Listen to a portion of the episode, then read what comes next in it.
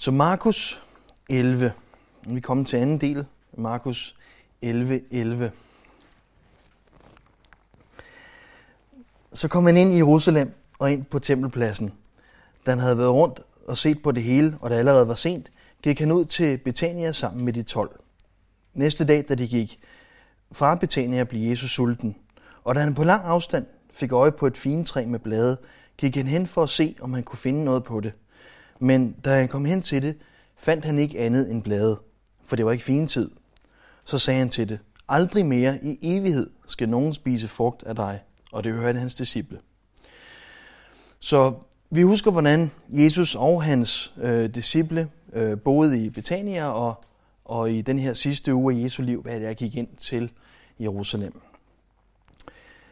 Jesus han har formentlig været tidligt op og sprunget morgenmaden over for at bede, som han havde for vane. Øhm, men enten han har spist morgenmad eller ej, så er fintræet øh, en, det havde været en god mulighed for lidt, lidt ekstra energi til, hvad vi ser om lidt bliver en ekstrem hård dag. Det er Jesu menneskelighed, vi ser her. Jesus han var 100% menneske og 100% Gud, og han havde brug for øh, ja, mad ligesom os andre. Jesus han havde alt mulig grund til at forvente frugt, også uden for det, der står her som fin tid. Fintræerne, de bærer, hvad nogen kalder førstegrøde finer, i hvert fald under det rigtige klima. Øhm, og derefter kommer bladene, og så kommer der flere finer, eller, øhm, eller samtidig med, med, med bladene. Og det er det, man kalder fintid, altså når den store høst af finer kommer. Som jeg forstår det, så sidder øh, de første finer, altså første grøde finerne her, som små skud fra året før. Og så er de øh, formentlig delvis udviklet, og så øh, modnes de øh, hurtigere, end, end bladene kommer, når, når foråret kommer. Og derfor står der i vers 13, at det var et fint træ med blade. Det, det er der selvfølgelig en pointe i. Øhm, så ved at bære blade, bare, alle, øh, bare træet alle tegn på at bære frugt. Men det var falsk reklame. Det var reklameblade, om man vil. Øhm, men falsk. Der var ikke noget frugt. Og Jesus han forbaner fintræet. Ikke fordi han er sulten og fornærmet, men fordi at fintræet er et billede på Israel. Og midt i beretningen om fintræet, der har vi beretningen om tempelrensningen. Templet, som også gav alle tegn på at være levende og bære frugt, uden at gøre det. Fintræet er et billede på Israel, og templet er hjertet af Israel. Vers 15. Så kom det til Jerusalem, og han gik ind på tempelpladsen, og han begyndte at jage dem ud, som solgte og købte der. Og han væltede vekselerernes borde og duehandlernes bænke. Og han tillod ikke nogen at bære deres varer over tempelpladsen. Han belærte dem og sagde, står der ikke skrevet, mit hus skal kaldes bedehus for folkeslagene, men I har gjort det til en røverkugle. Det hørte de ypperste præster og de skriftkloge, og de pyntede på, hvordan de kunne forryde ham af vejen. De var nemlig bange for, for ham, for hele folkeskaren blev slået af forundring over hans lærer. Det her er ikke første gang, Jesus han rydder templet. Det gjorde han også i starten af øh, sin tjeneste, i, øh, som vi læser om i Johannes kapitel 2. Templet var øh, det eneste sted, hvor jøderne de rigtig kunne bringe deres offer øh, og, øh, og tilbe øh, Gud med den pagt, som han havde indstiftet. Jøderne de blev forsonet her med Gud, og de kunne have fællesskab med ham ved deres offer, som de bragte her i templet. Her under påsken, eller Pesach, som betyder forbigang, der fejrede man, at dødens engel gik forbi de øh, familier i, i øh, de jødiske familier i Ægypten, hvor at de havde smurt lammets blod på dørstolperne.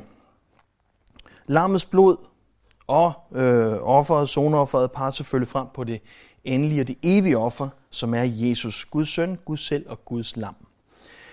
I påsken kom alle jøder, der var i stand til øh, for at bringe deres offer øh, til templet. Og for de fattigste familier, der ikke havde råd til et lam, der gav loven mulighed for at komme med en due.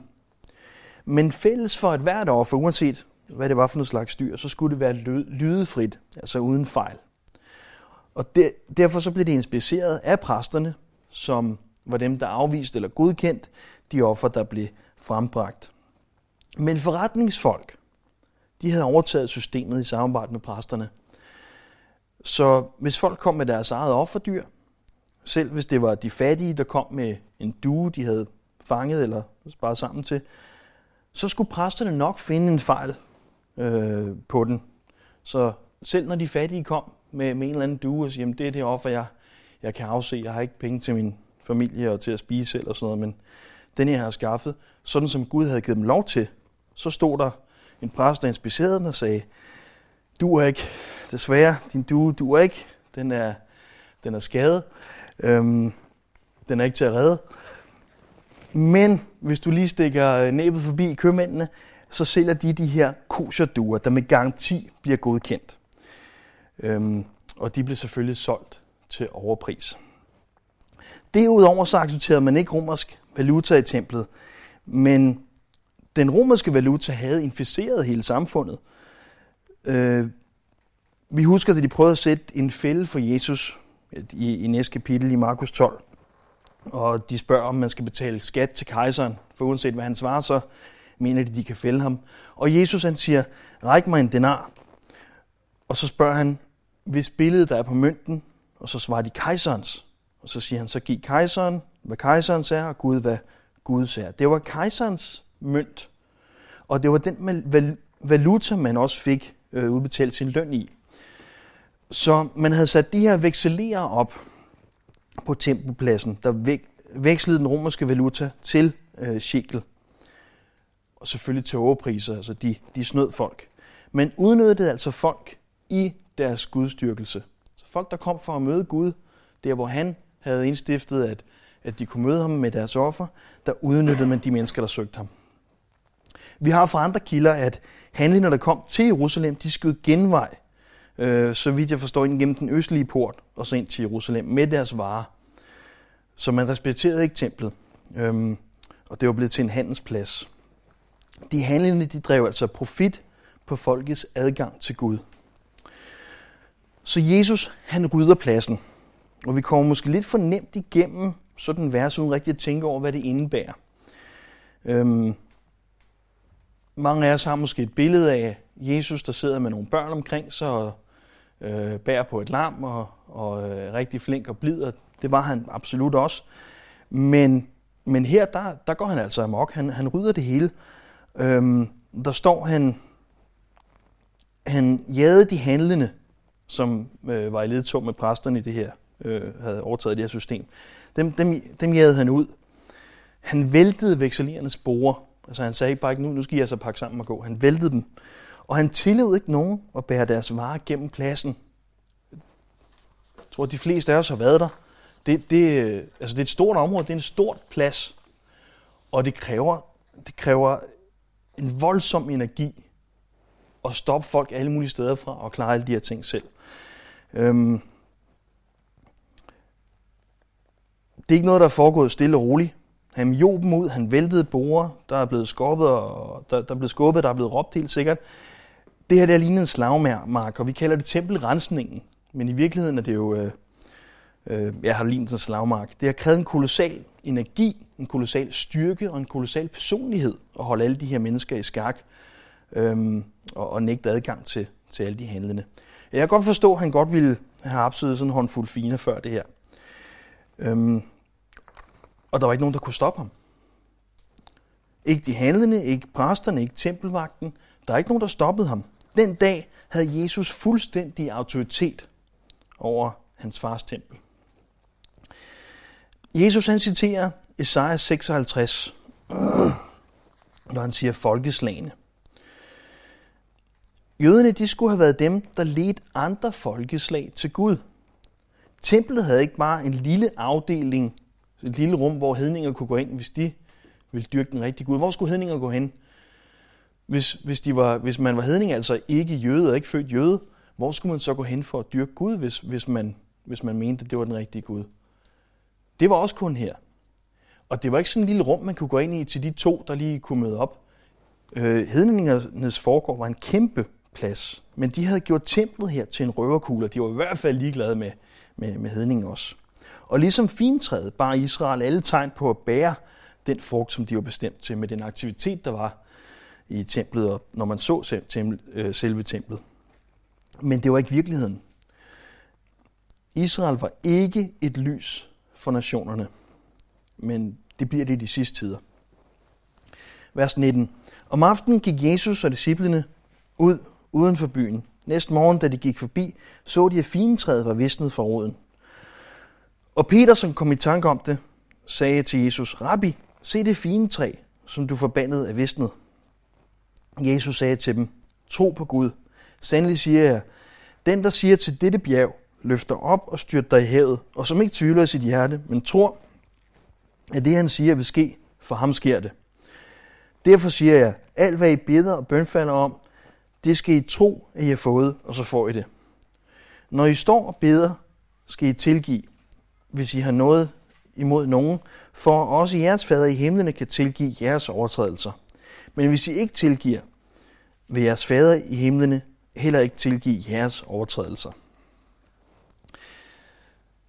Vi ved fra Matthæus 21, at fintræet det døde med det samme, da Jesus han forbander det. Men man kunne til synligheden først se det dagen efter.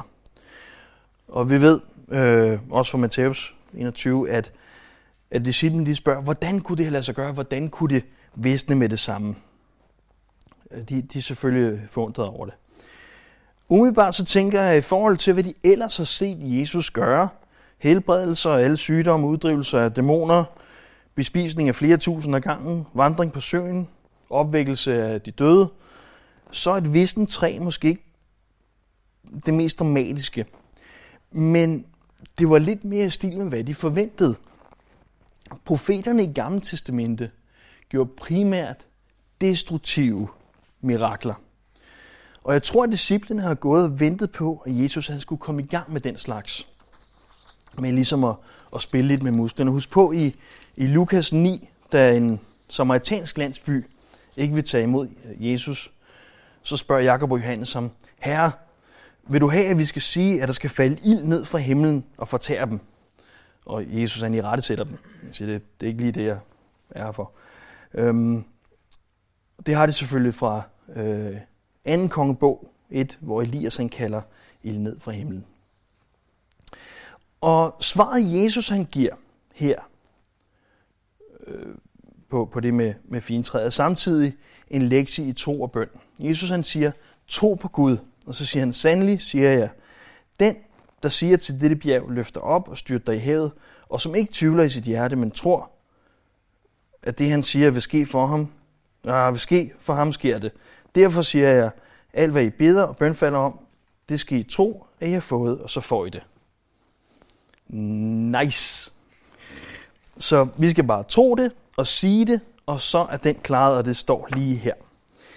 Øhm, og det lyder som grundlaget for herlighedsteologi. Det er herlighedsteologernes drømmevers, tror jeg. Hvis du bare har tro nok, så er du rig og rask og får alting. Først og fremmest, hvem taler Jesus til? Han taler ikke til folkeskaren her. Her der taler han til øh, disciplene. Og en disciple er en, der har givet afkald på sig selv for at følge Jesus. Disciple er ikke bare en, der følger Jesus. Der er så sandelig mange andre, der fulgte Jesus. Nogle af dem for at, at øh, samle sammen til en sag, så de kunne få ham henrettet.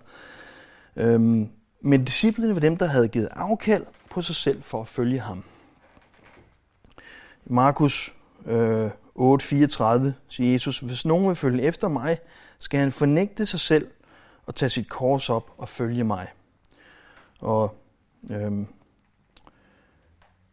2. Korinther 5, 15. Og han døde for alle, for at de, der lever, ikke længere skal leve for sig selv, men for ham, der døde og opstod for dem. Og Jesus han instruerer disciplene i at bede faderens vilje. Det gør han flere gange. Og også bede i Jesu navn. Det vil sige efter hans vilje, efter hans karakter, efter hans eksempel.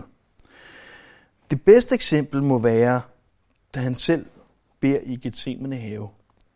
Og Jesus han siger, tag dette bære fra mig, dog ikke hvad jeg vil, men hvad du vil, beder han til sin, til sin far. Øhm, Jesus han kunne sagtens have fået hvad som helst og gjort hvad som helst, men han gjorde sin faders vilje også, også, når det, også selv når, når det ikke var hans egen, når han selv ville udenom den. Så siger han, ske din vilje, og ikke min. Jesus han har tidligere talt om at flytte bjerge øh, med tro som et sinapsfrø i Matthæus 17. Hvis jeg har et tro som sinapsfrø, kan I ja, øh, flytte det her bjerg.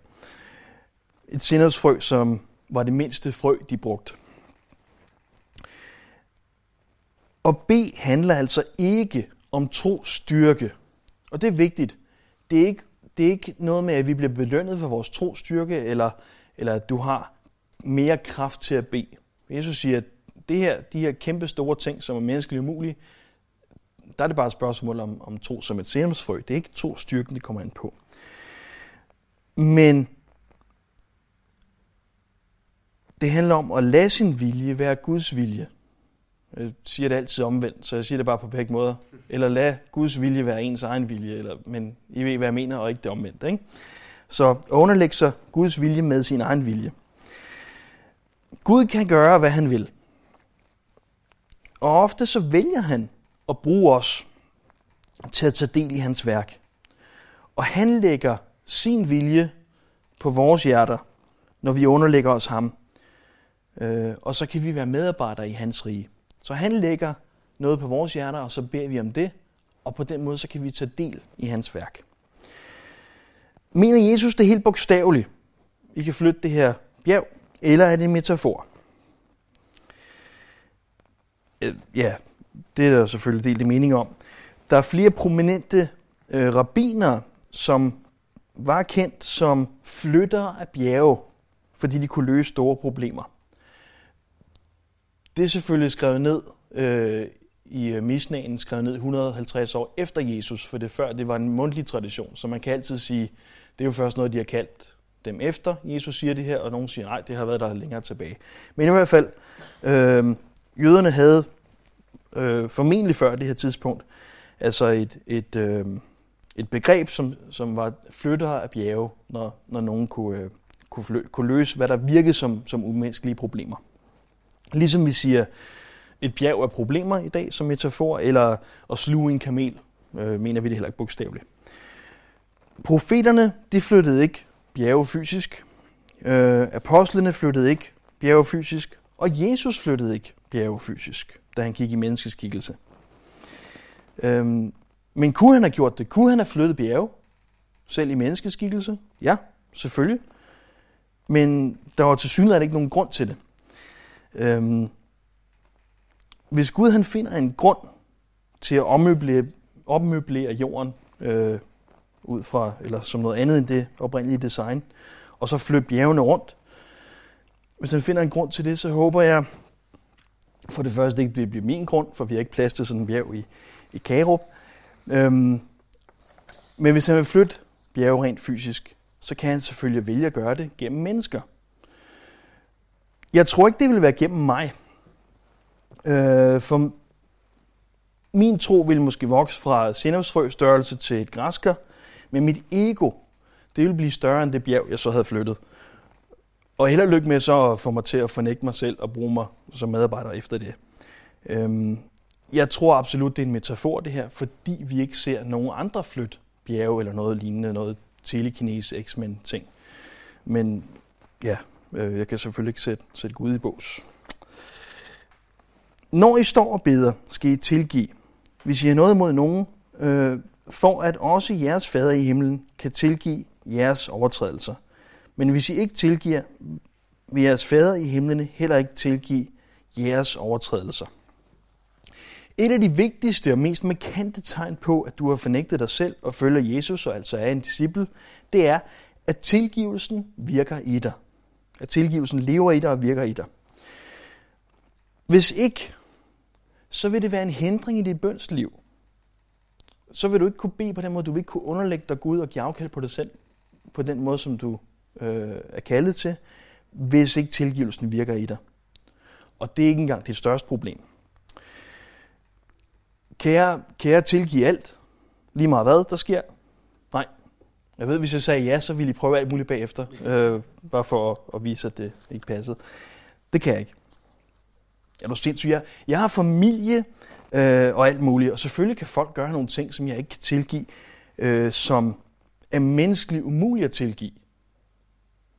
Selvfølgelig kan det ske, og, og det tror jeg, de fleste mennesker, der er lidt ærlige over for sig selv, vil tænke, selvfølgelig kan der ske noget, jeg ikke bare kan tilgive.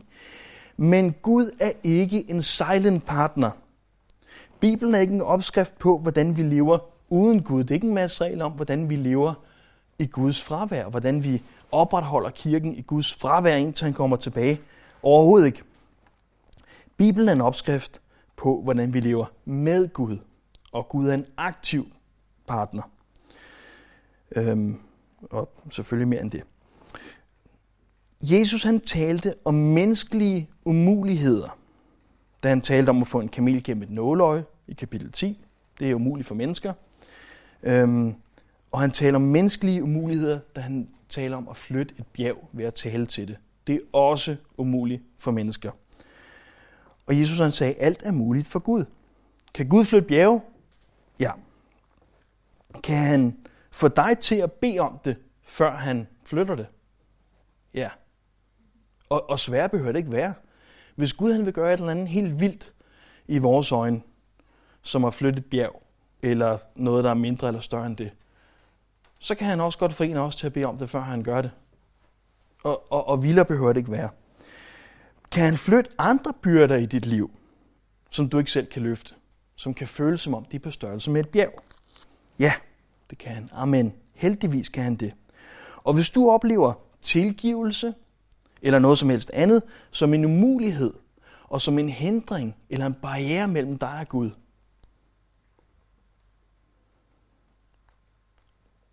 eller som en uoverkommelig byrde, du bare bærer på. Så lad det være den byrde eller det problem, hvor du siger løfter og styrt dig i havet, eller være det problem, hvor du, hvor du beder Gud om at være en aktiv øh, deltager. Og så flyt de bjerge i havet. Væk med dem. Bed Gud om at gøre det, og bliv ved med at bede Gud om at gøre det.